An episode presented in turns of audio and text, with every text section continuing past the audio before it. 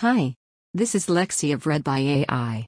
I read human curated content for you to listen to while working, exercising, commuting, or any other time. Without further ado, GOP sees huge red wave potential by targeting critical race theory by Liz Crampton from Politico. Missouri State Representative Brian Seitz has one clear priority for the 2022 legislative session shut down critical race theory in his state. He intends to do that by passing a bill that would forbid public school teachers from discussing critical race theory, an examination of how race and racism permeates American society.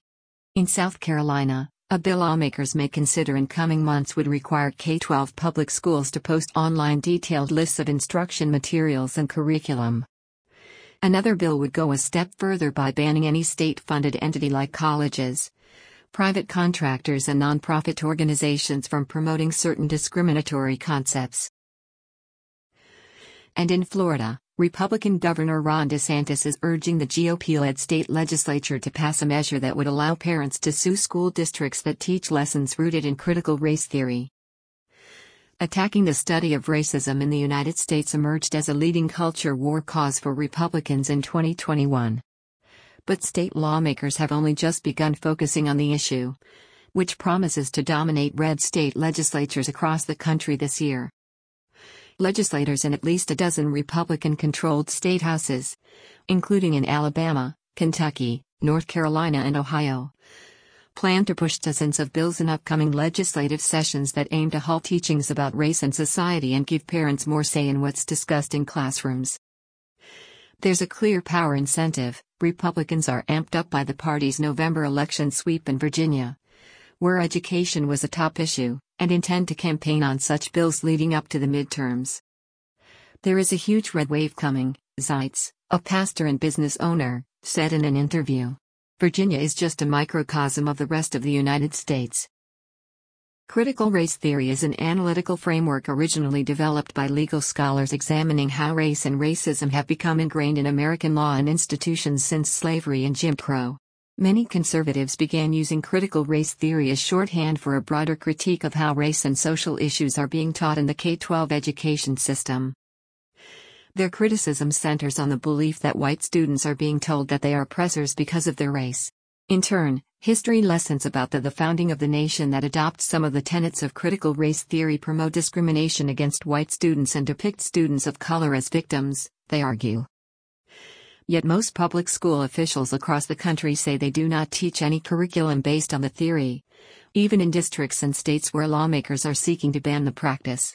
Some Democrats and other critics say the anti critical race theory push is motivated by a deep fear among white conservatives about changing racial awareness in the U.S. and an unwillingness to grapple with how the legacy of slavery manifests today. A major question is what sort of long term impact these bills will have.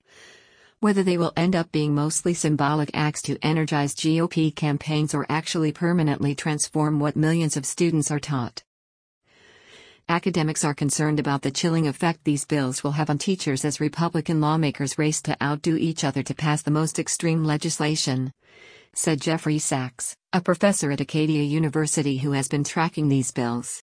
He's worried about teachers already making changes to courses and readings to avoid potential backlash from parents and in advance of any legislation being enacted. Sachs said he believes people are not taking the scale of this threat seriously and it's a mistake to dismiss parents' concerns by denying that teachers are not changing the ways they teach about the persistence of systemic racism in the U.S. He pointed to former Virginia Governor Terry McAuliffe's comments during the 2021 gubernatorial race as the wrong approach. McAuliffe said that outrage over the theory is a made up, racist dog whistle that has never been taught in Virginia schools. One better response is to highlight how dangerous and extreme some of these bills are and the terrible consequences when teachers operate in a climate of fear, he said. Much of the action in state houses last year focused on banning the teaching of certain divisive concepts in classrooms. The conservative vitriol was directed at the 1619 Project, a major New York Times feature about the roots of American slavery that's a popular target of the right and has drawn some questions from historians. An Oklahoma law enacted last year, which has served as the template for other states, bans teaching that anyone is inherently racist, sexist, or oppressive, whether consciously or unconsciously, or that they should feel discomfort, guilt, anguish, or any other form of psychological distress because of their race or sex. Going forward, the legislative push will extend to not just seeking bans on certain teachings but to giving parents greater oversight of K 12 curriculum. Politicize school board races and reject books that critics deem too controversial for young children to be exposed to. And in some places, legislators also want to focus on public colleges and universities. A Wisconsin bill, for example, would ban employees from being required to attend trainings promoting race or sex stereotyping. Similar bills are pending in Alabama, Florida, Iowa, and Kentucky. Momentum for the legislative movement spun out from conservative think tanks like the Heritage Foundation, American Enterprise Institute, and Goldwater Institute. Some groups have written sample legislative texts for state lawmakers, such as the Center for Renewing America, a right leaning nonprofit created by Russell Vought, director of the Office of Management and Budget under former President Donald Trump. The issue gained traction after several forces collided. Frustration among many parents over school closures during the pandemic and conservative backlash to the Black Lives Matter movement. With millions of students learning virtually from home, Parents got a better glimpse inside classrooms, and some were unhappy with what they saw. Tennessee was one of the first states last year to enact legislation of this kind. And the state's Education Commission recently signed off on guidance that boosted the financial penalties against large school districts that violate the new state law. It remains to be seen how many complaints the state will receive about alleged violations, but the board in November rejected the first one, an allegation from right wing group Moms for Liberty that a literacy curriculum used by at least 30 school districts has a heavily biased agenda that makes children hate their country, each other, and or themselves. The group's specific concerns were about four books on subjects like the Reverend Martin Luther King Jr.'s March on Washington and Ruby Bridges, among the first black children to desegregate all white schools in New Orleans. Rashawn Ray, a senior fellow at the Brookings Institution, said that this movement can be explained by some parents wanting to keep their children from learning uncomfortable truths about U.S. history. Information that may then inspire students to push for racial equity by dismantling certain systems. Those are economic, social, and cultural privileges that people who embody those white supremacist views don't want to give up, Ray said. We have hit an ideological civil war that has spilled over into the classrooms for our kids, he said. It's the fight for the democratic future of America that's going to control future elections.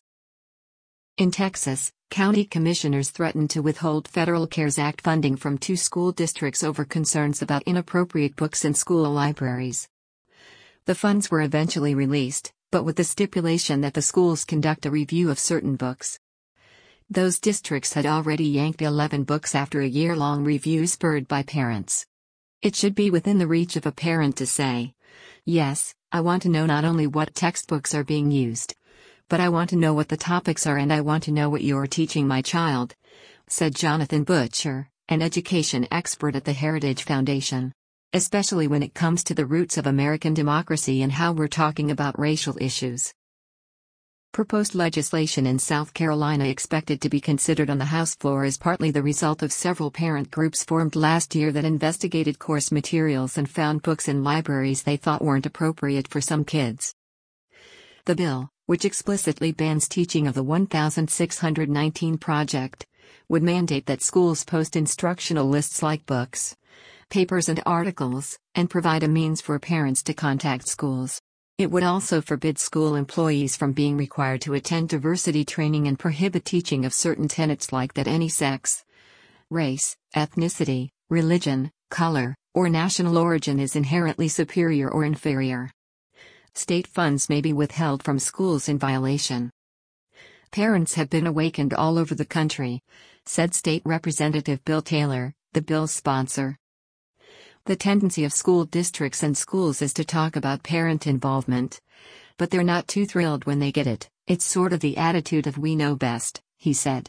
That attitude has to be broken down. Thank you for listening to GOP sees Huge Red Wave Potential by Targeting Critical Race Theory by Liz Crampton. Please subscribe if you would like.